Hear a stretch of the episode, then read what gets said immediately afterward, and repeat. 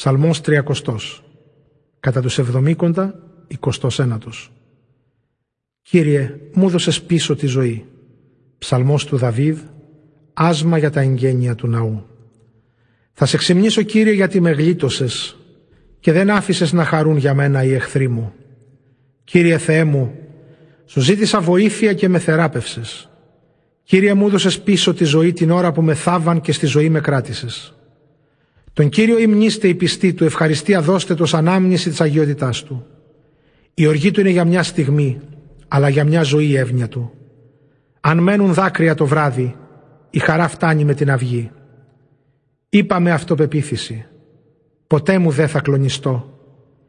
Κύριε, με την καλοσύνη σου στεριώθηκα ως ανασάλευτο βουνό, σαν έκρυψες το πρόσωπό σου κατατρώμαξα.